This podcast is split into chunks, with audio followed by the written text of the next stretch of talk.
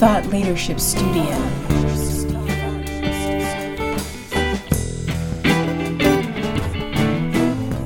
You're listening to Thought Leadership Studio, the podcast that helps you master high level positive mass influence to create distinctive business niches, captivate an audience, grow your following, and change the game by changing frame with strategic thought leadership. Thought Leadership Studio.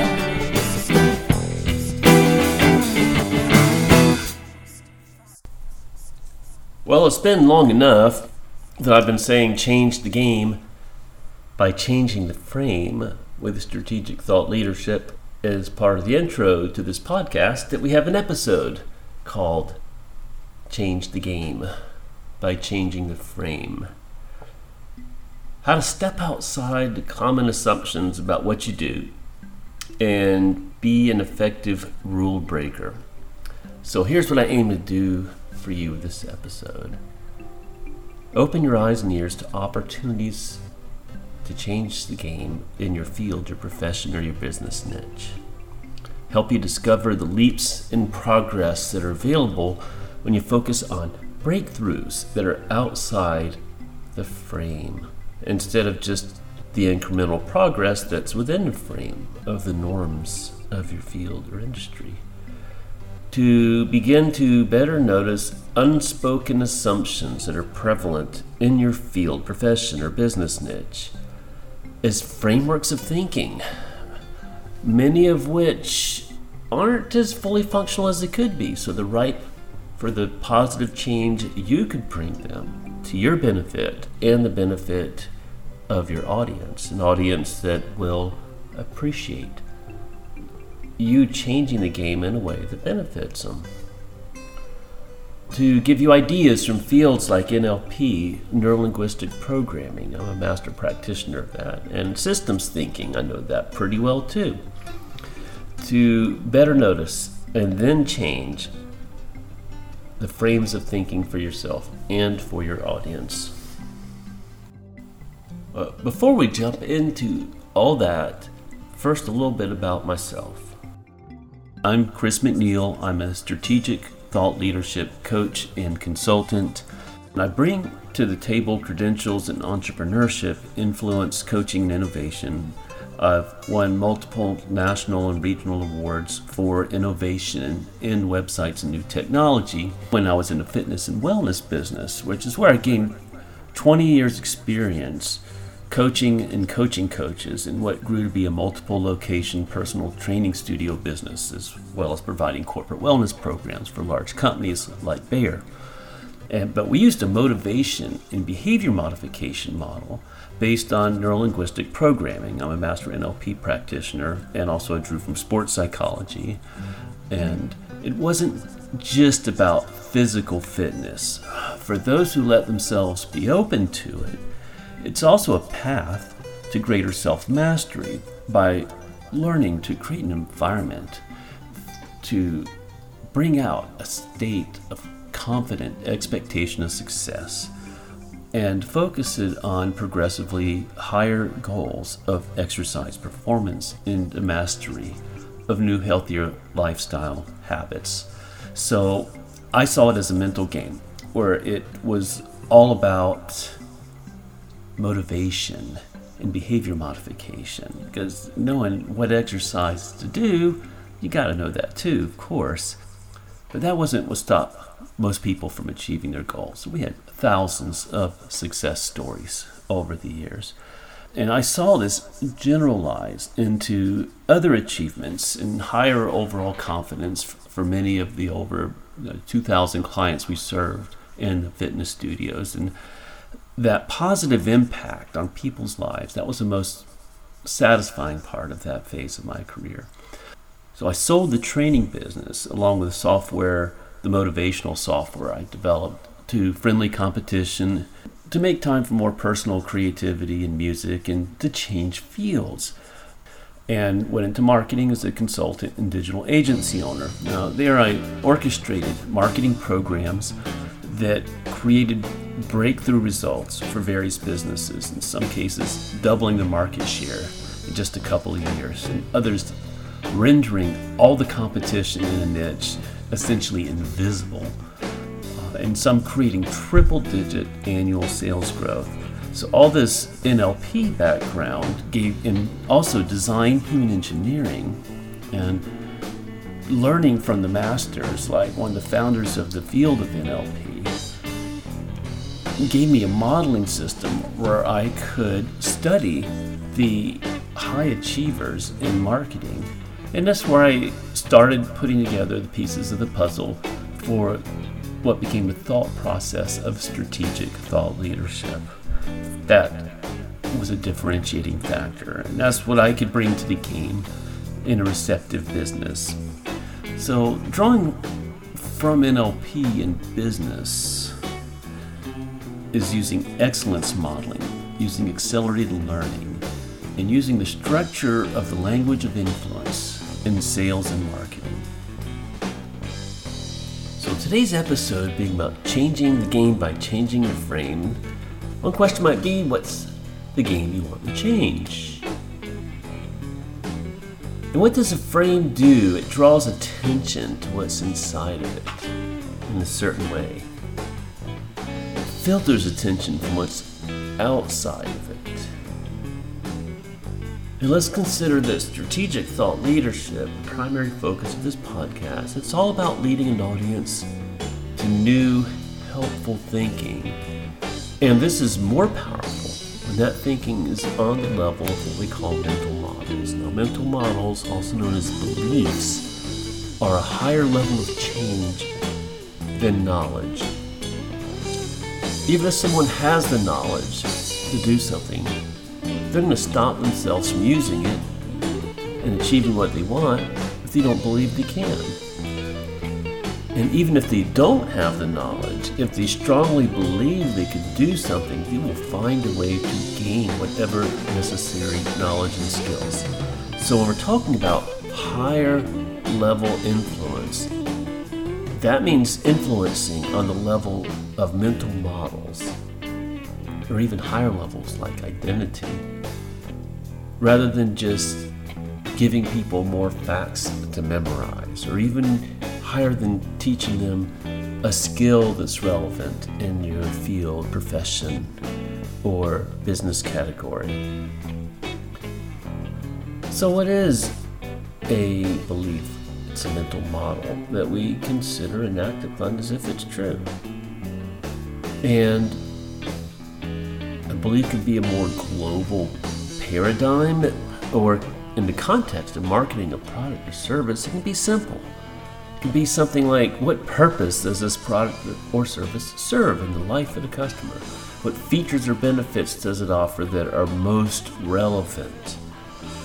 What place does it have in the life of the customer? What's the criteria that's most important when choosing it? What's the methodology for using it? What's the methodology for choosing it? These are all mental models, and when you take the attitude that the norm, the mental models that are within the current frame of the norms of an industry, how people currently think about it, are moldable. And there are tremendous opportunities in looking outside of that. You can think of a frame, you can think of a mental model as being kind of like a trance state. People don't consider other opportunities because they're in a trance about how things normally done. Your whole industry or your niche might be in a certain kind of trance about how to use the product or service that you sell or how things are done in the profession that you're in. Where if you're able to step outside of that, but what that takes is it takes the ability to recognize a mental model for what it is And it takes the ability to recognize both the prevalent ones that a lot of people hold about what you do and those that you've internalized yourself. It takes the ability to step outside of your own beliefs and see things from different perspectives. And that's where fields like neurolinguistic programming are helpful with the rich set of tools that it offers for recognizing and changing beliefs. That's where fields like systems thinking, which, when you look at what you do, the field of what you do, interaction, when you draw a circle around what you would call a system and study it as a system, you can utilize tools like what's called double loop learning, which means instead of just learning how to do a task better within a set of norms and expectations, you question the norms and expectations themselves. Instead of a salesperson getting more and more skilled within the frame of a selling process, it's questioning the selling process itself and asking could there be entirely different processes that we haven't even thought of yet that could be more effective? Thought Leadership Studio.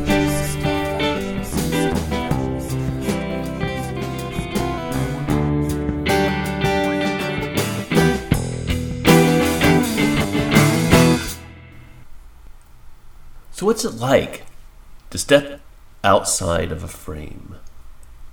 Think of a time you felt especially inspired or creative. A personal peak experience of inspiration.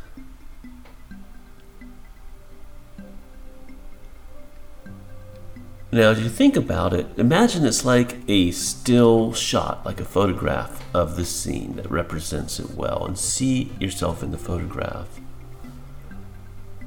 Now, imagine this still shot shrunk down to a tiny black and white slide, two inches by two inches or so, within a thick black frame on a wall under a dim light.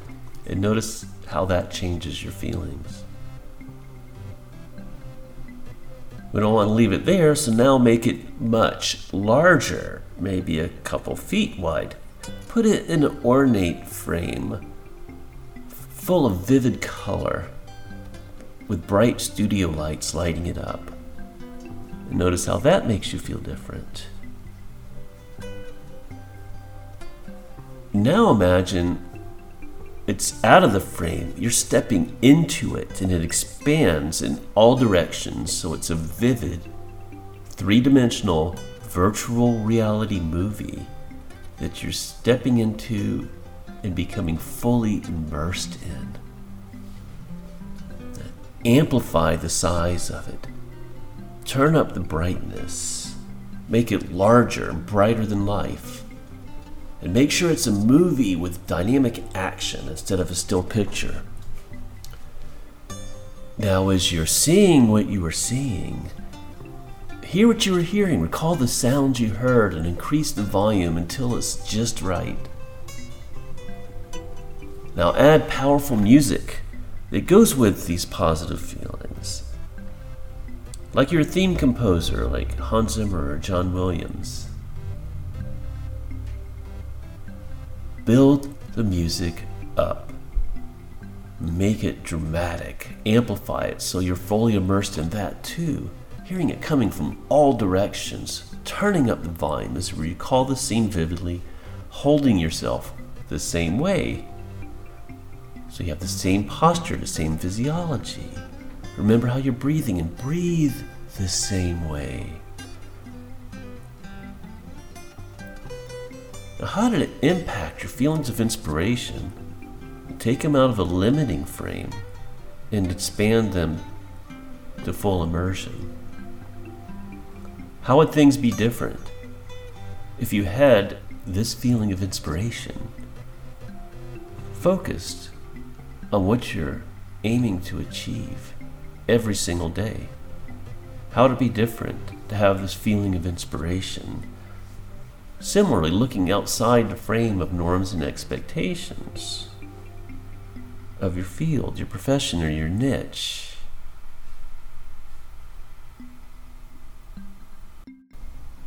So sometimes reframes can change entire industries. One example is when certain restaurant owners realized they were in the entertainment business and not simply in the nourishment business.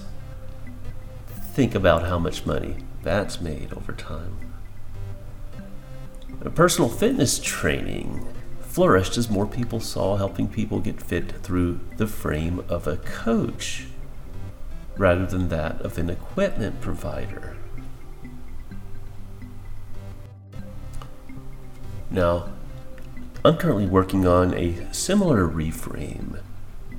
Several actually in marketing, one of which is helping leaders see the benefits of working with a thought leadership coach, which is a more leveraged role for empowering leaders in this manner than a typical agency frame. I mean, we need agencies too. But if you only address marketing through the agency frame, it can limit potential because the relationship applies, at least to some, working within the client's current mental models about how marketing is done, where there is much more leverage in the ability of a coach to challenge mental models and to start to see things outside the frame of how marketing is done. So, mental models belief systems, they're a leverage point for positive change, which translates perfectly to marketing impact. Nearly every business situation can be reframed to bring new information on stage, to add a choir singing different talking points, and speaking of restaurants, to spice things up by adding new flavors to the meal of our thought leadership.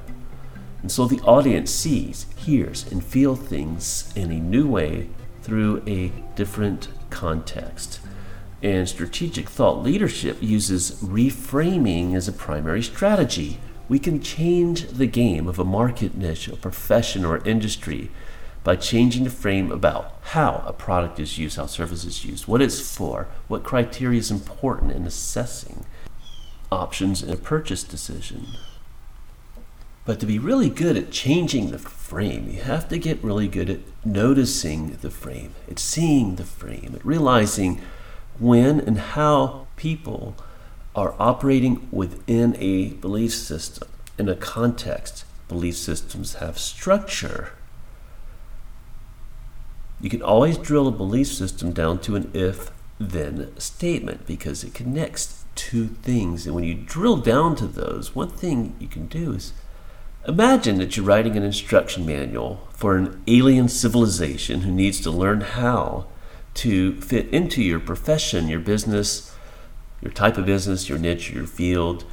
And you have to explain to them the unspoken rules of how people act. You have to list them out. Here's your instruction manual, here's how you fit in. And once you've got that list, so, in general, it comes from a mindset that's a little more agnostic. It comes from starting to realize that these frames, these mental models, are optional. It comes from realizing that many of them are not especially functional, they're sub optimized.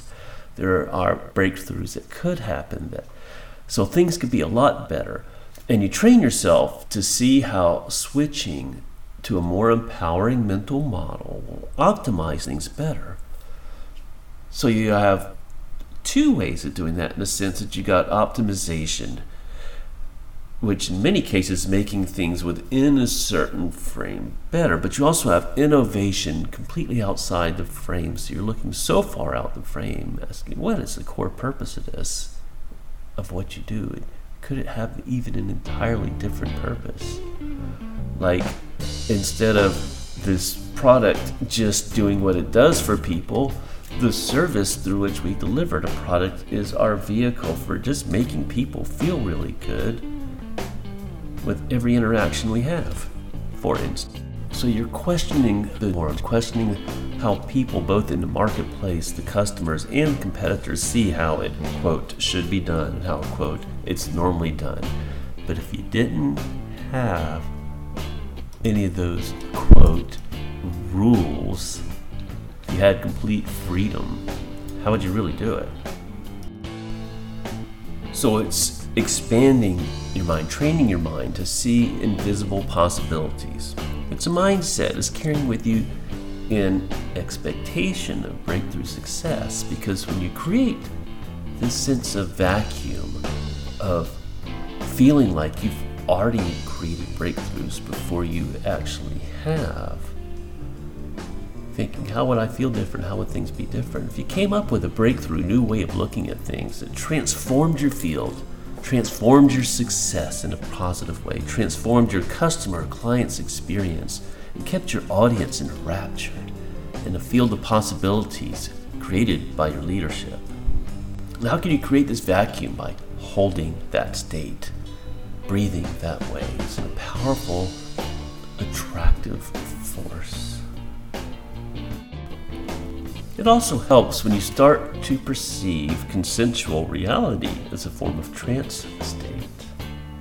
Trance we just share.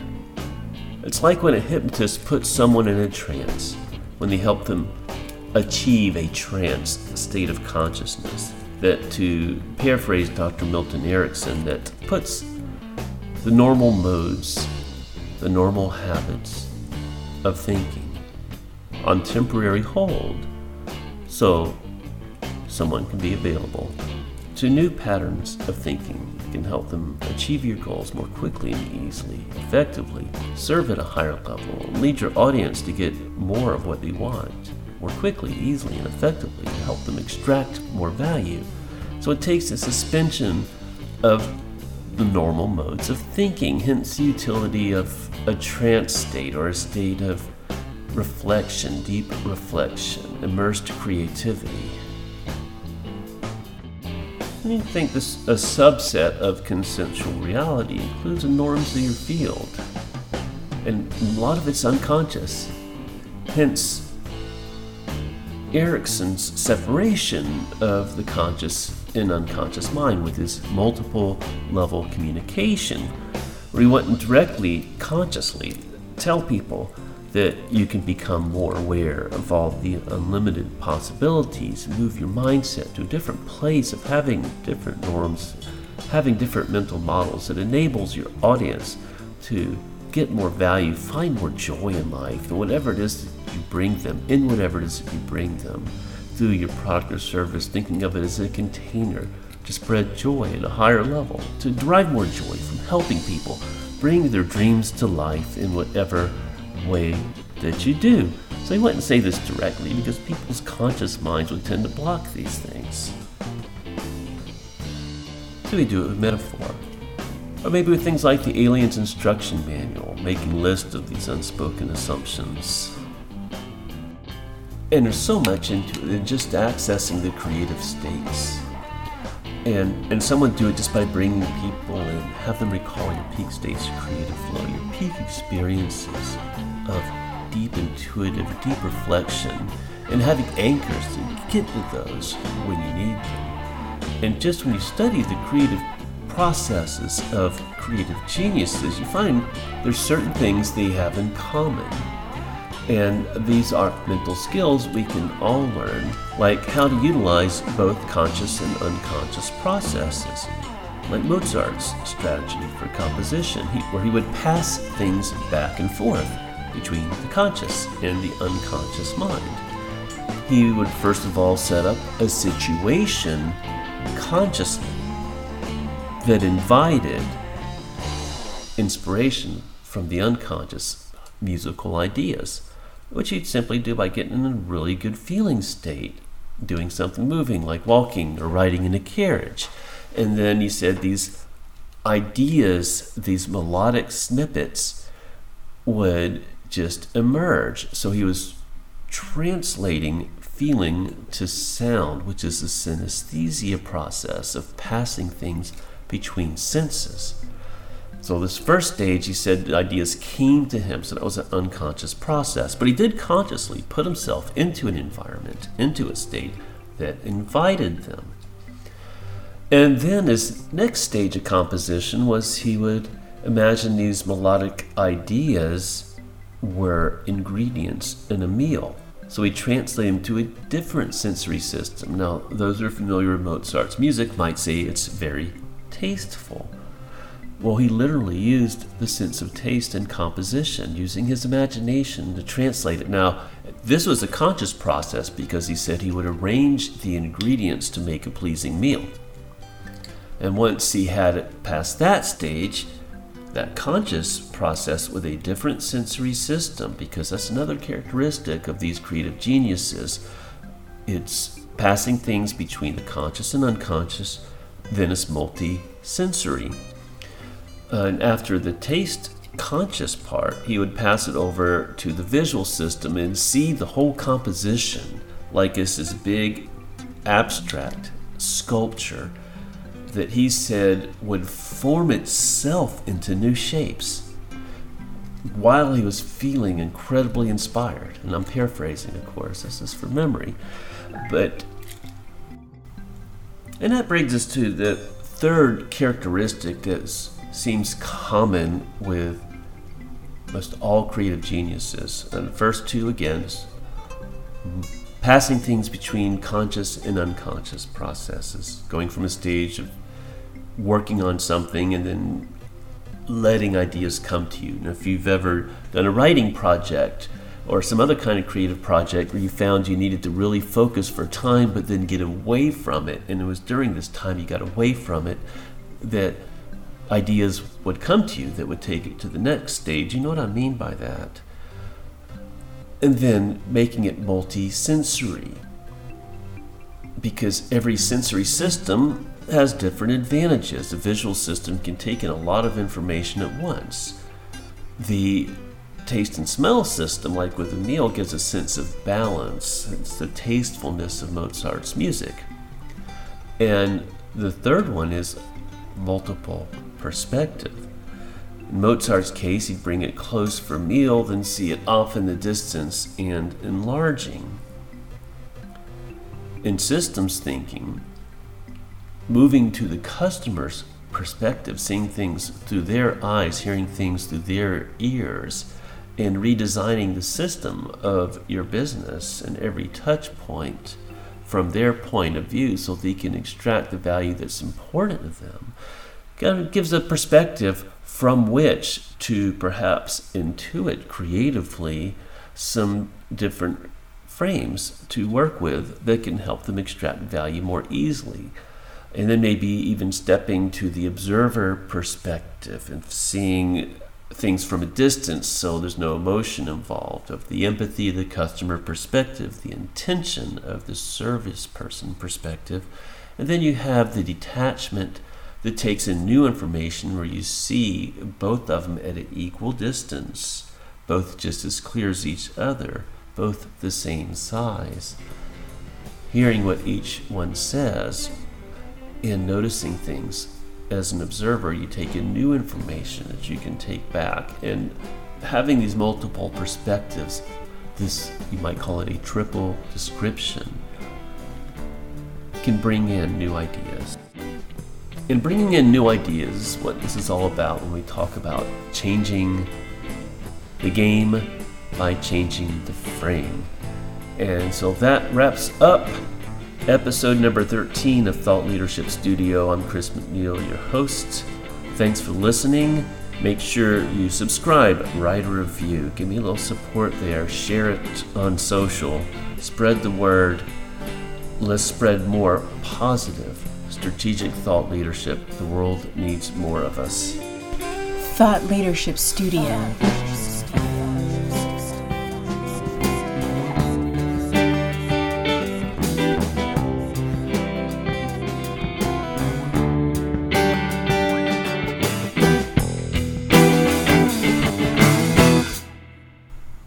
Check out the episode page. The link is in the show notes, and it will give you a lot of supporting documentation, ideas to fill any gaps um, on this process.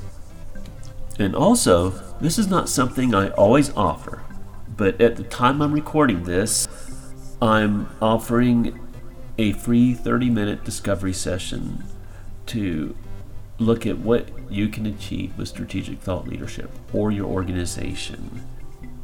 Just a time to look at what you want to accomplish and find out what is possible that you can achieve with strategic thought leadership for market influence or marketing or sales goals what kind of time frame would it take to expect to see results and what kind of programs would suit you best so the aim is to empower you and to brainstorm together so check out the link and look forward to seeing you next week Thought Leadership Studio.